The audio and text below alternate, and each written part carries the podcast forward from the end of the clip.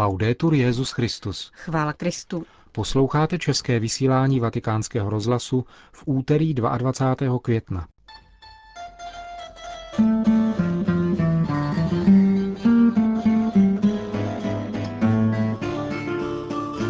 Arcibiskup Angelo Baňásko zahájil plenární zasedání italské biskupské konference. Vrátíme se ke včerejšímu zasedání dvoustrané komise svatého stolce a státu Izrael.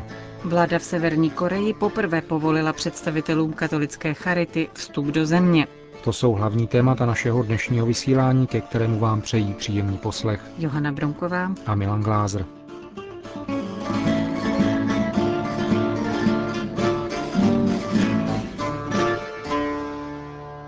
Zprávy vatikánského rozhlasu. Pozornost k reálné situaci rodin a rostoucím sociálním rozdílům, ale také jasná slova o katolické identitě zazněla včera v promluvě arcibiskupa Angela Baňáska. Poprvé v roli předsedy italské biskupské konference zahajoval její plenární zasedání, 57. v pořadí. Těm, kdo jakýkoliv komentář k aktuálním veřejným diskusím považují za vměšování se do záležitostí státu, vzkazuje, že církev hájí identitu svých členů, respektuje zdravou laicitu a nabízí velká kritéria a hodnoty. Arcibiskup Baňásko ukazuje na úspěch Dne rodin a odpovídá na, jak říká, pomlouvačná a ideologická obvinění z homofobie namířená proti církvi. Italská církev vystupuje jasně a stojí ve službě Kristovy radostné zprávy. Nemluví z hůry, nechce hrát roli přísného domácího. Nároky na ní určuje Kristus a jeho evangelium, které je plnou mírou humanismu, zdůrazňoval arcibiskup Baňásko v úvodní promluvě, dnes hojně a vesměs pozitivně komentované i v laickém italském tisku. Když apelujeme na svědomí, říkal dále, nechceme být dotěrní, ale připomínat podstatné obsahy, bez nichž mizí poslední opora každé lidské osoby. Když jako biskupové, pokračoval, upozorňujeme, snad častěji, než se to lidem líbí, na etické a duchovní základy zakořeněné ve velké tradici naší země, je tomu tak proto, že našemu pojetí není vlastní zasmušilý národ, vyprázdněný nihilismem se sklonem k dekadenci, nýbrž národ živý. Tématem nikoliv jen úzce italským je role církve ve veřejné diskusi. Arcibiskup Baňásko v promluvě ke svým spolubratřím v biskupské službě podotýká. Rozdíl mezi tím, co patří císaři a co je boží, jakožto základní struktura nejen křesťanství, ale také moderních demokracií, nás vede k rozhodnému přesvědčení, že musíme společně a každý svým vlastním způsobem usilovat o rozvoj našich společenství, probouzet v nich duchovní a morální síly, bez nich lidé nemohou růst. Předseda italské biskupské konference mluvil také o Family Day, velké manifestaci na podporu rodiny, která proběhla v Římě 12. května za účasti více než milionu lidí. Vidívní projev laické zralosti, k níž vyzýval druhý vatikánský koncil. Ke kauze, která zasáhla janovského arcibiskupa osobně, totiž výhrušky a osočování kvůli otevřenému nesouhlasu se zrovnoprávněním homosexuálů a rodin, konstatoval, že obvinění namířená proti církvi a jejím exponentům jsou ideologická a pomlouvačná, a navíc zcela v rozporu s duchem a praxí církve, spočívajícím v otevřeném a srdečném přijímání všech lidí bez rozdílu. Arcibiskup Baňásko poděkoval také papežovi za projevy blízkosti a povzbuzení poté, co se stal předmětem vyhrožování. Šlo nicméně o epizody postavené na překroucených interpretacích a na podsouvání nikdy nezamýšlených závěrů. Přesto ani okamžité dementy a upřesnění nepomohla k vysvětlení. Janovský arcibiskup se proto zastavil u obav z účelových a násilných různic mezi lajiky a katolíky.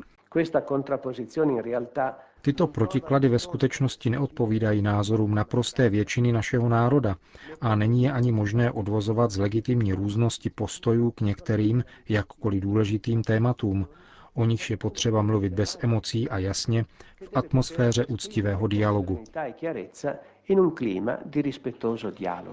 Dalším z témat zahajovací promluvy 57. plenárního zasedání italské biskupské konference byly konkrétní problémy rodin, zejména rostoucí ekonomické potíže rodin s více dětmi, žijících z jediného platu.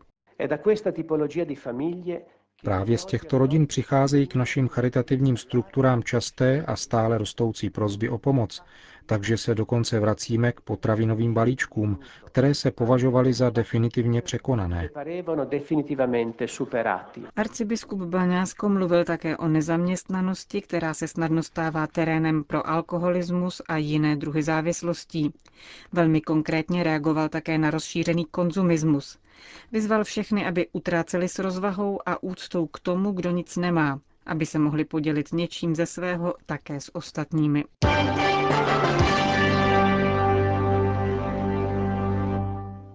Vatikán.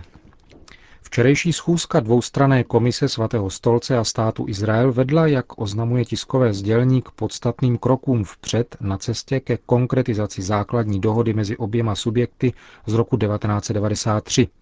Jednání o ekonomických otázkách, důležitých především pro život katolické církve v Izraeli, jsou vedena bez konkrétních výsledků již 14 let.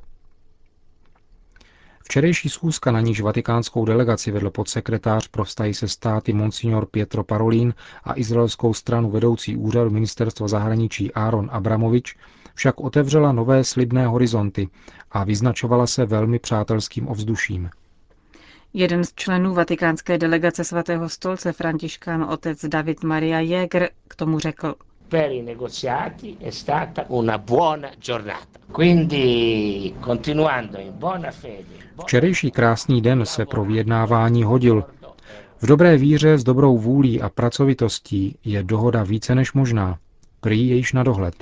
Tiskové sdělení říká, že příští schůzka dvoustranné komise se uskuteční v polovině prosince letošního roku v Izraeli a komise bude mezi tím pokračovat v plnění svých úkolů na úrovni odborníků. Jaké konkrétní otázky se mají řešit?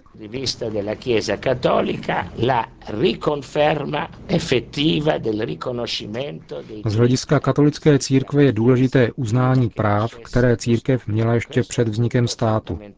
Toto je zásadní bod zejména v oblasti daní, vlastnictví nemovitostí a podobně. Dalším klíčovým slovem je bezpečnost. Mnohokrát a nikoli poprvé bylo opakováno zástupci katolické církve. Bezpečnost znamená, že církev musí mít jistotu, že je vlastníkem svého majetku, zejména na posvátných místech, ale také všeho ostatního, co potřebuje k tomu, aby se mohla starat o posvátná místa. Všechny tyto otázky, včetně očekávaných restitucí určitého církevního majetku v minulosti již požadovaného, patří určitě mezi argumenty, které jsou na pořadu dne. Vedle otce Jégra také vedoucí delegace státu Izrael Aaron Abramovič řekl vatikánskému rozhlasu, že je spokojen s včerejším plenárním zasedáním dvoustranné komise, které se uskutečnilo nyní poprvé po pěti letech.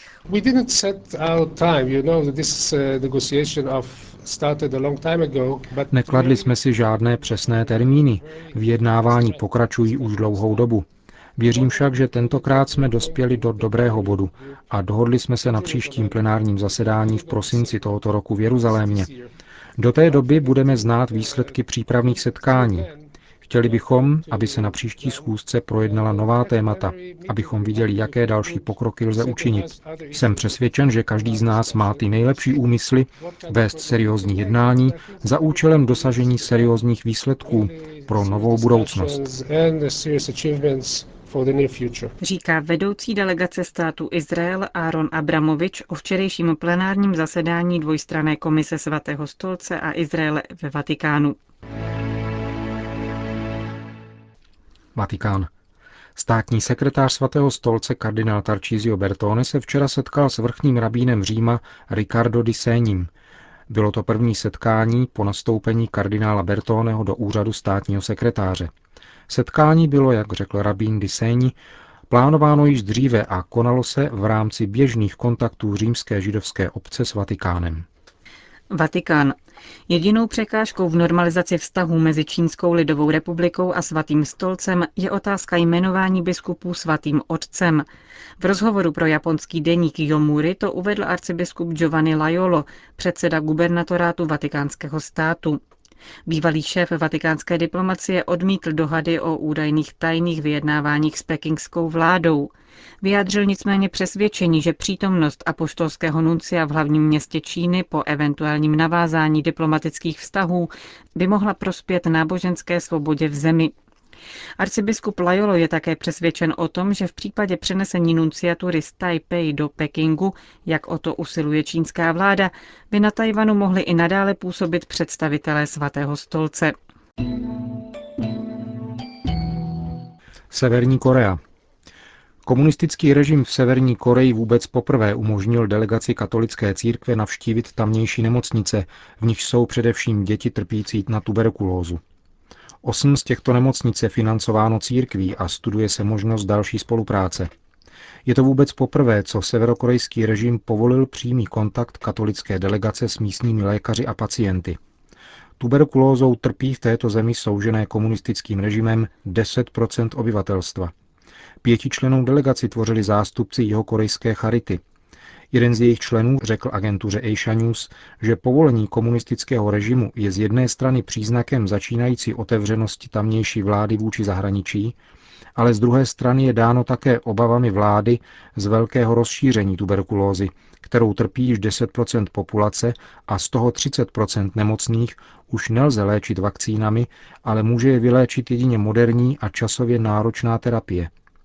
Severokorejské ministerstvo zdravotnictví proto přistoupilo na otevření výzkumného centra v hlavním městě Pyongyangu, které by za spolupráce Severní a Jižní Koreje měla spravovat církev. V severokorejských nemocnicích chybějí léky a zdravotnické vybavení. Vedoucí delegací jeho korejské charity otec Gerald Hamon říká, Přestože Severní Korea potírá náboženskou svobodu, musíme se snažit přiblížit tamnějšímu obyvatelstvu a také vládě, abychom se postupem času mohli stát věrohodnými a přijatelnými partnery. Naše úsilí je hmatatelným výrazem zájmu papeže o Koreu a směřuje k tomu, aby se obyvatelstvo, které patří na světě mezi ta nejvíce trpící, necítilo opuštěno. Bagdád. Dnes byl po třech dnech zadržování islámskými integralisty propuštěn chaldejský kněz otec Navzat Hana s viditelnými stopami po zacházení, kterému byl vystaven. Biskup Šlemon Varduny, pomocný biskup chaldejských katolíků v hlavním městě Iráku, který propuštěného od únosců osobně přebíral, řekl, že otec Hana se nyní nachází v bezpečí a vyzval přitom k modlitbám za to, aby se nic podobného už neopakovalo. Aparecida. Latinskoameričtí biskupové zhromáždění na pátém generálním zasedání v Aparecidě přijali dnes schéma závěrečného dokumentu tohoto zasedání. Dokument se skládá ze sedmi částí. První je věnována aktuální situaci církve na kontinentu, druhá pojednává o radosti být křesťany, lidském bratrství, ochraně životního prostředí, lidské důstojnosti, životu rodiny. Dále se dokument bude zabývat povoláním kristových učedníků a misionářů ke svatosti. Čtvrtá část bude věnována společenství církve, lidové zbožnosti, ekumenickému a mezináboženskému dialogu. Pátá část pak spiritualitě, formaci, povoláním a církevním hnutím. Šestá část se má týkat misií, spravedlnosti a milosedenství a sedmá bude pojednávat o pastoraci. Na závěrečném plenárním zasedání 31. května bude dokument podstoupen účastníkům ke hlasování a potom předán do Říma. Publikován bude až poté, co jej schválí svatý otec. Řím. Podle posledních údajů World Christian Database ve světě žije přibližně 1 miliarda 800 milionů křesťanů, z čehož 1 miliarda 115 milionů je katolíků. Zbytek z celkového počtu křesťanů tvoří přibližně rovným dílem pravoslavní a protestanti. Křesťanství je tak nejrozšířenějším náboženstvím na světě. Pokud jde o vyznavače islámu, žije na světě podle posledních údajů celkem, to znamená včetně všech vzájemně znepřátelených frakcí, 1 miliarda 322 milionů muslimů. Konec zpráv. Končíme české vysílání vatikánského rozhlasu. Chvála Kristu. Laudetur Jezus Christus.